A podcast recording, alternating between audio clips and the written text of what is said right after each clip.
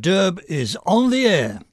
Greetings, listeners, from your elliptically genial host, John Derbyshire, with news mainly from foreign parts this week. I shall not apologise for that. With the midterm elections just 18 days away, there will be plenty of domestic news in forthcoming editions of the show. So, first, what's all that noise coming from across the pond? Please don't ask me for explanations or predictions on the current situation in British politics. It's not a topic I follow with much diligence. Most of the names being batted around are strangers to me. I did try to get myself up to date by reading the long October 19th Twitter thread by political scientist Daniel Berman. You can read it for yourself at Twitter or at the handy Thread Reader app. It's a four minute read, says Thread Reader. Possibly so, but I didn't even make it to the two minute mark before Mego. Sorry, Mego is tabloid journalists' slang for my eyes glazed over. Still, although I don't know my Kwarteng from my Sunak or my Shapps from my Mogg, I do believe I understand the large historical context in which to place this undignified scuffle. The key here is a number.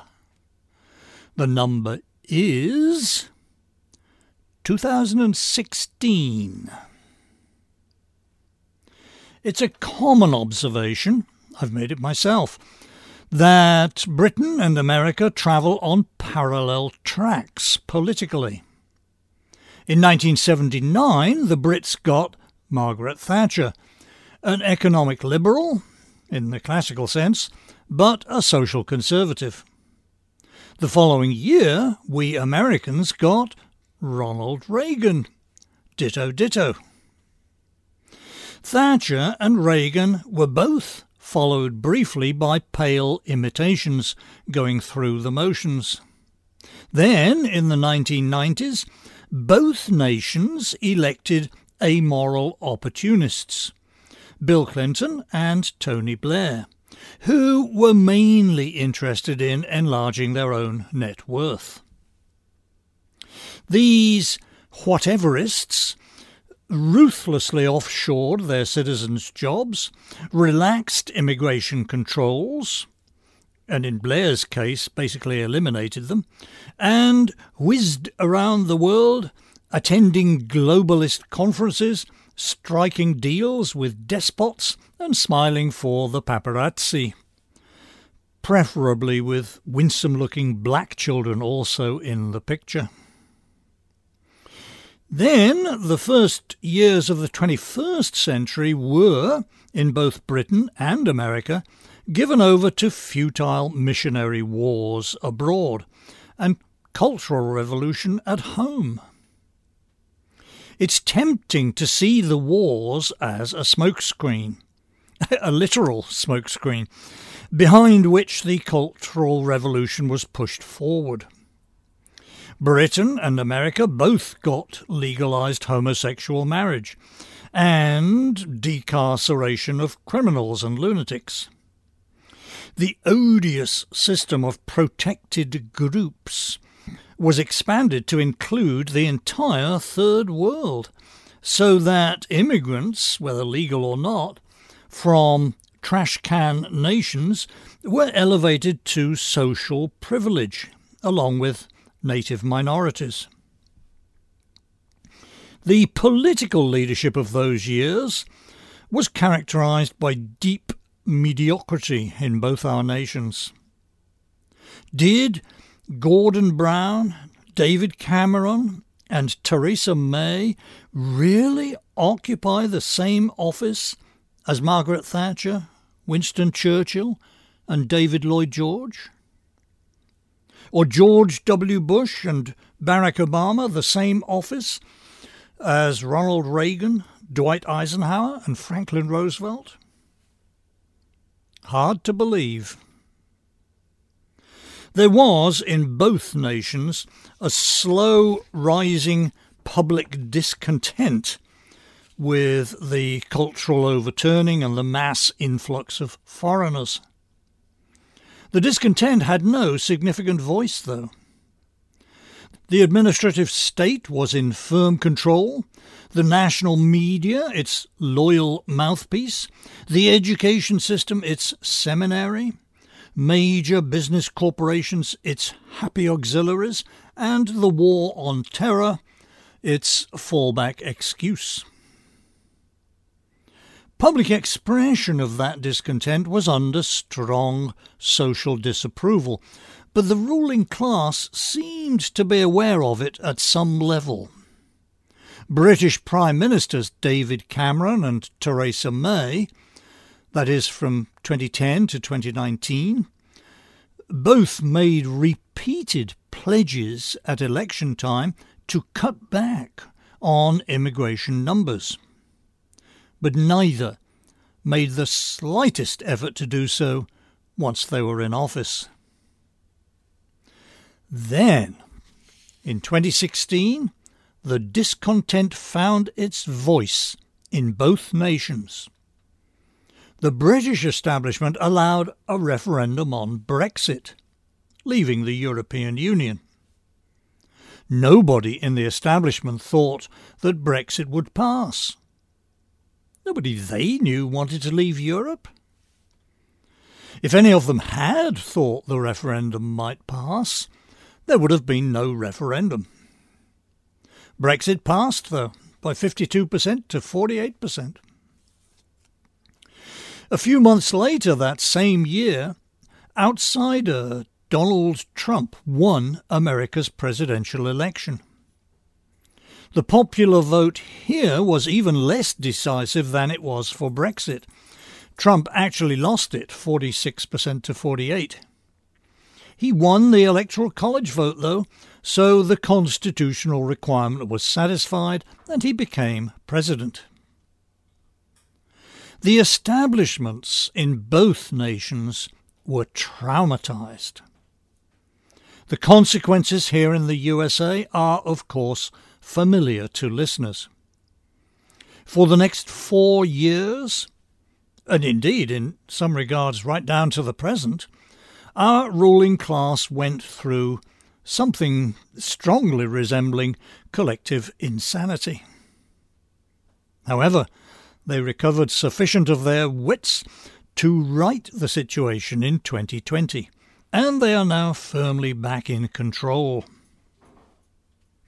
Here, the British situation has been different.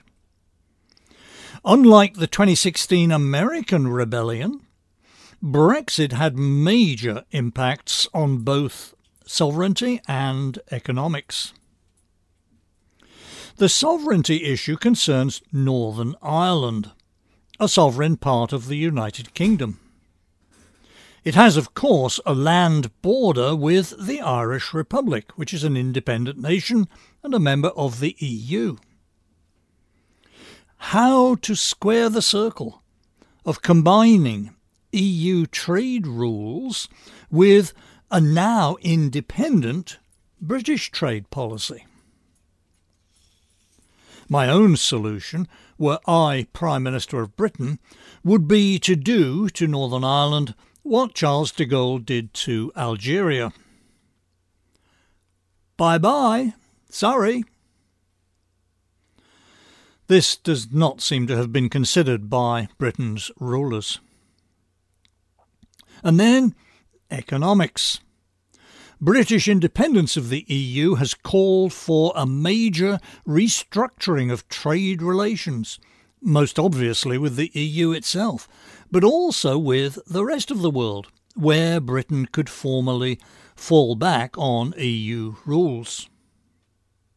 So, big economic disruptions, much bigger and more disruptive than anything that we Americans can blame on Donald Trump.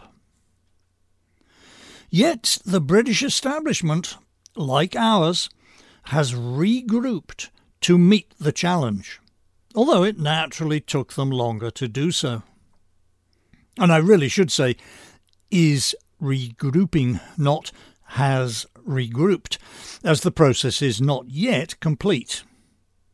The chaos of recent weeks has all been part of the regrouping. Britain's rulers are most of the way there, though. They have recovered their strong sense of collective identity and a determination not to blunder into any more populist shocks, as David Cameron did with the Brexit ref- referendum. The immigration issue illustrates their gathering confidence. Liz Truss the Prime Minister who just resigned after only six weeks on the job, Liz Truss had announced in her first major speech last month that she would greatly expand immigration to stimulate economic growth. That put her at odds with her cabinet colleague, Suella Braverman, an outspoken immigration skeptic. Yes, Liz Truss will soon be gone. But Suella Braverman is already gone. Forced to resign on Tuesday this week over a trifling breach of security. The real reason for Mrs. Braverman's defenestration is, of course, her heterodoxy on immigration. Britain's ruling class wants to restore the David Cameron, Theresa May, Boris Johnson policy of solemn promises around election time, followed, once safely elected, by no action whatsoever. British commentator Toby Young was wondering on Wednesday at the Daily Sceptic whether the phrase a globalist coup is appropriate for what's been happening over there. He left the question mark in place. Like Toby, I'm not sure that globalist coup fits the bill precisely, but it's pretty darn close. Like our own establishment, British elites loathe and fear their own citizens and dream of replacing them. The 2016 shock disturbed that dream. But now they have recovered their confidence. They are sure that if they can just get the right bottoms in the right chairs, they can get back to something like what George Orwell called the dear old game of scratch my neighbour. The ruling establishments on both sides of the Atlantic have deteriorated badly across my lifetime, to the point where they are now reptilian scum. Still, although their mean IQ has plummeted, they maintain a sort of criminal low cunning.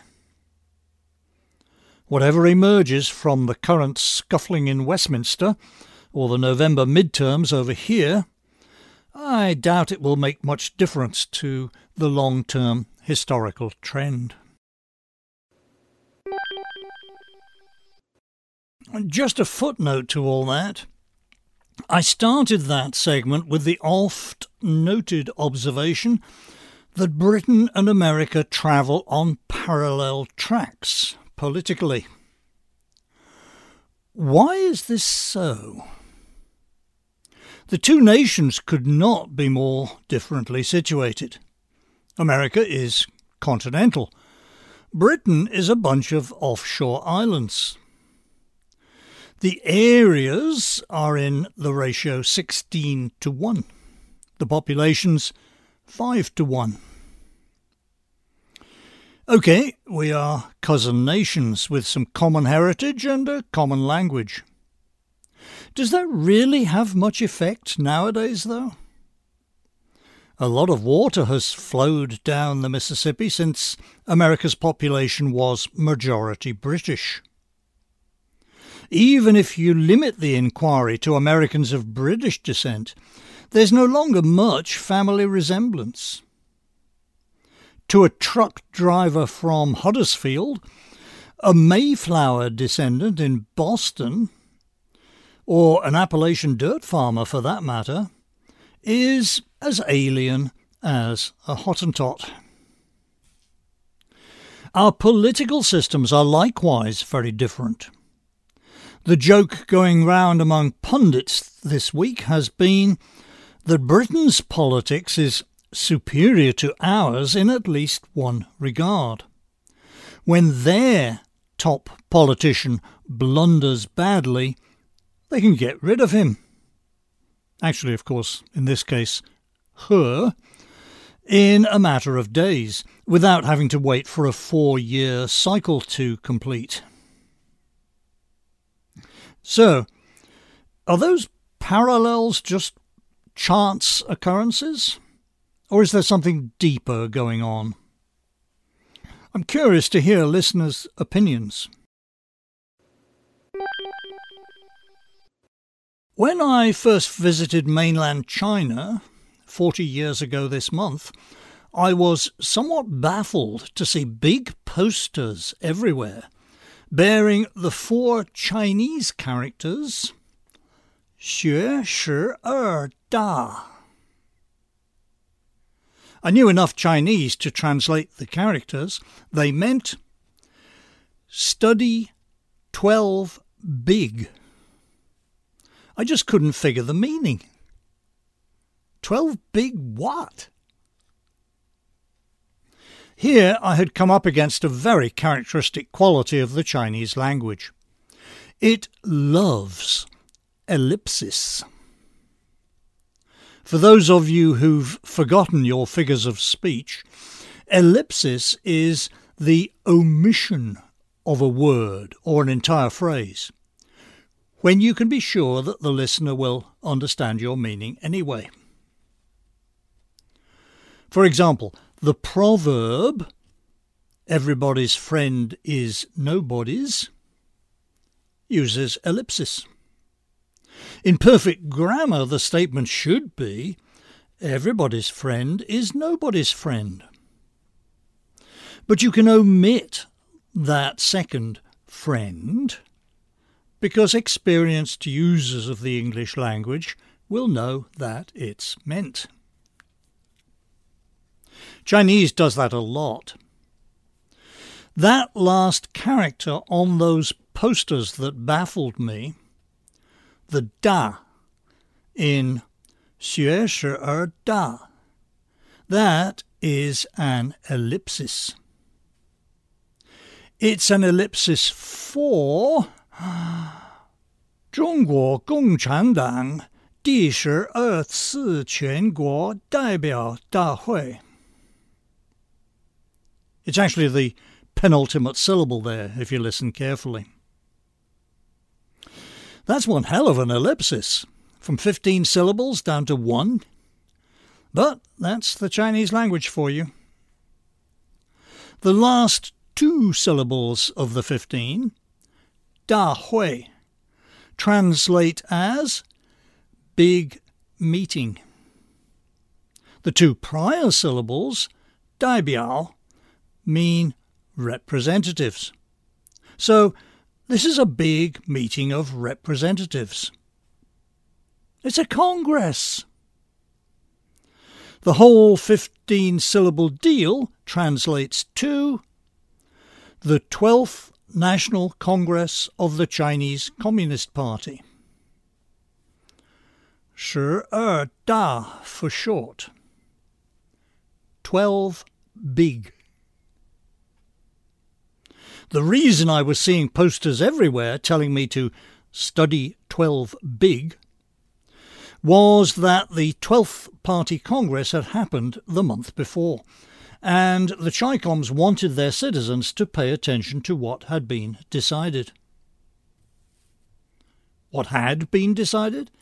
Well, the big takeaway, the headliner, was that Deng Xiaoping was to be China's supreme leader. Everyone kind of knew that anyway, but 12 Big made it official.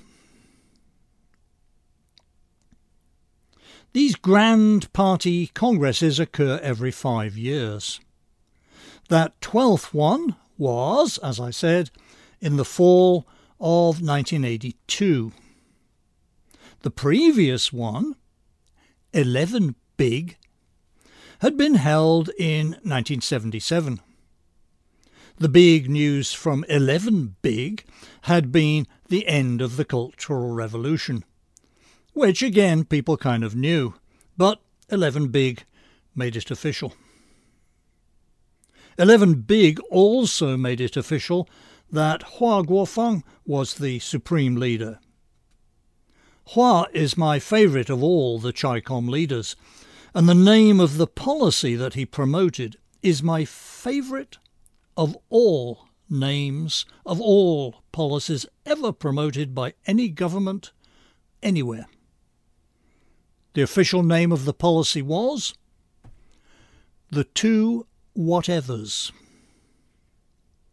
No kidding. That was the name of his policy, the two whatevers. In Chinese, Liang Ge Fan Shi. My only objection to it is it's a bit spare. If I ever get to be supreme leader somewhere, I shall promulgate a much more abundant version. The 75 whatevers, perhaps, and I shall make all citizens memorize them. So, if these CHICOM party congresses are held every five years, and if number 12 was in 1982, that was 40 years ago, 40 divided by 5 is 8, 12 plus 8 is 20, we should be due for 20 big, right? That's right. 20 Big has in fact been going on all week. It started on Sunday the 16th and it ends tomorrow, Saturday the 22nd. After it's done, they'll be pasting up the posters. Study 20 Big.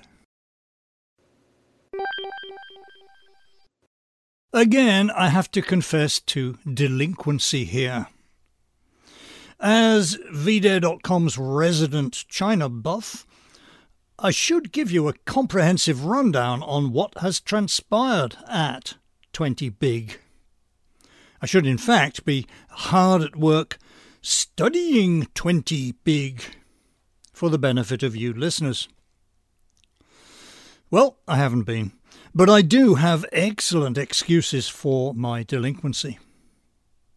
For one thing, as I noted when talking about 12 big and 11 big, you don't learn anything from these congresses that you didn't already kind of know. Nothing astonishing gets revealed at a party congress. That's why the press coverage makes dull reading. For another thing, as boring as these congresses are to read about, they must be boring on a cosmic scale for those in actual attendance. More than 2,000 of the poor devils. Xi Jinping's opening speech on Sunday went on for two hours.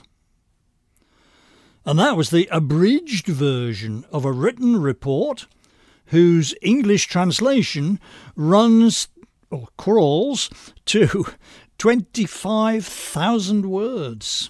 That's over 60 pages in an average book.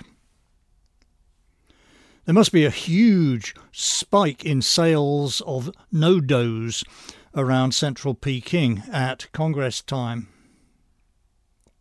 So it's understandable that Western press reports of 20 Big, which I have been reading fairly diligently, the Western press reports concentrate on the mood and style of what is said, in lieu of any substance. The Washington Post's report today, on Friday, for example, notes an emphasis on security, both at home and abroad. Quote from them In a Congress report released this week, the word security appears 91 times. That's up from 55 mentions in 2017 and 36 in 2012. Xi's comprehensive national security concept, a slogan urging the active detection and management of threats in all areas of policymaking, has its own section for the first time. The Global Security Initiative that he announced in April was also included. That brings to mind Peter Thiel's description of China last year as, quote, a weirdly autistic country, end quote. This obsession with security, with order and control in Xi Jinping's China, and what Thiel, in his next sentence, called that country's profoundly uncharismatic affect really does make one think of a neurological disorder. This week's edition of The Economist took word counting to the max. Edited quote from them. Readers may notice how certain words have been gaining in frequency of use from Congress to Congress. One such word is security. It appears 91 times in the document, compared with 35 in the farewell report delivered by Mr. Xi's predecessor Hu Jintao in 2012. Another rise has been in uses of the word military. There were 21 this time. In 1982, at the first Congress of the Deng Xiaoping era, there were just four. The word struggle appears 22 times in the latest report. Hu Jintao used struggle only five times in 2012. Mr. Xi offered no hint of any political relaxation. The term political structural reform made a dramatic debut at the Congress in 1987 with 12 mentions. This time, Mr. Xi did not use it. The first such omission since that time.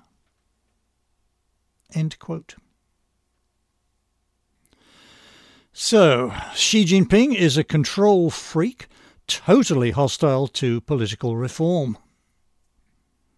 Once again, you don't learn anything new from these congresses. Do Chinese people actually want any political reform? Well, some of them do. Thursday last week, that's three days before the Congress opened, a very brave man draped four large banners from a road bridge in central Peking. The slogans on the banners read thus quote, Say no to COVID test, yes to food. No to lockdown, yes to freedom. No to lies, yes to dignity. No to cultural revolution. Yes to reform. No to great leader. Yes to vote. Don't be a slave, be a citizen. Remove dictator and national traitor Xi Jinping.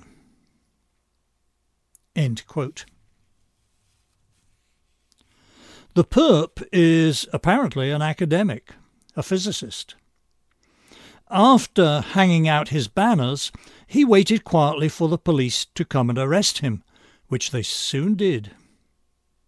His current circumstances don't bear thinking about. The banners were, of course, quickly taken down, and the CHICOM authorities got busy scrubbing any mention of the incident from social media. The name of the bridge, and even the word bridge itself, have almost vanished from the Chinese internet. Our own FBI is watching all this laundering of language with keen interest.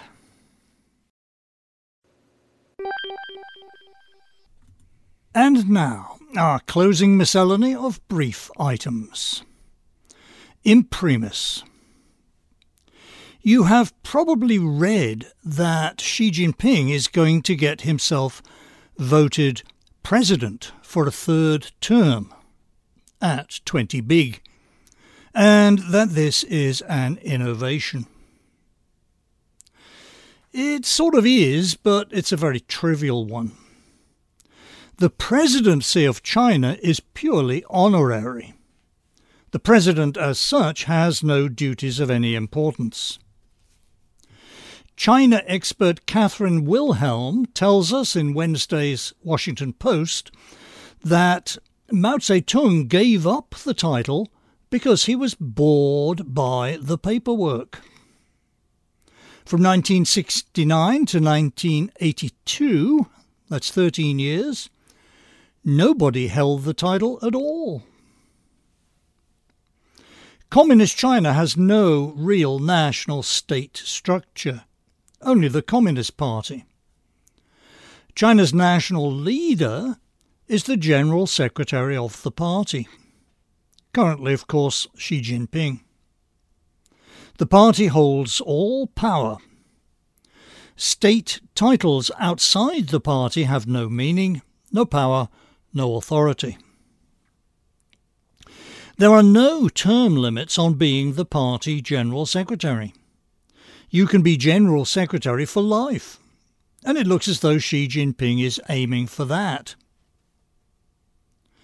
When China came out of its shell after the Mao years, however, and Chinese leaders had to mingle with their equivalents from other nations, the title of president became handy. So it was written into the 1982 constitution, which was, incidentally, China's fourth constitution since the commies took over in 1949. The presidency clause was written in with a limit of two consecutive five year terms. Still, even with that clause in the 1982 Constitution, no one of any importance served as president until 1993. The title was awarded to faithful party members who were thought to be deserving of some recognition, but no actual responsibility. Then, General Secretary Jiang Zemin awarded it to himself, and every General Secretary of the party since has also been president. As part of his plan to be General Secretary for life, Xi Jinping thought it would be cool if he were also President for life. So, in 2018, he had the Constitution amended to remove the term limit on the presidency. This seems to have been just a whim. It didn't change anything that matters. There is, of course, no formal nationwide vote on amending the Constitution. If the General Secretary of the party wants it changed, it gets changed. We should not go along with the fiction that there is any power in China other than the party's power. As Katherine Wilhelm writes, quote, When we insist on using Xi's state title while ignoring his party title, we participate in a charade that pretends important decisions in China are made by the apparatus of the state instead of by the party. In China's own media, Xi is almost always identified as the party general secretary. Let's follow their example and ditch the word president. End quote. Item. Today, the business of our work is for the Council to report on the work that has occurred since our last meeting across these areas. We will today also discuss the work yet ahead, the work we must still do to continue to move forward. That was, of course, our nation's Vice President delivering one of those addresses of hers that have made the phrase word salad common currency. It's not just the Veep. There seems to be a pandemic of word salad going round. Here was human sciences pundit Jordan Peterson the other day. Well, the question, did that happen, begs the question, what do you mean by happen? Because when you are dealing with fundamental realities and yes. you pose a question, yes. you have to understand that mm. the reality of the concepts of your question when you're digging that deep are just as questionable about as what you're questioning. You know, so people say to me, what do you do you believe in God? And I think, okay, there's a couple of mysteries in that question. What do you mean do? What do you mean you? What do you mean believe? And what do you mean God? And you say, as the questioner, well, we already know what all those things mean, yep. except belief in God. And I think, no, if we're going to get down to the fundamental brass tacks, we don't really know what any of those things mean.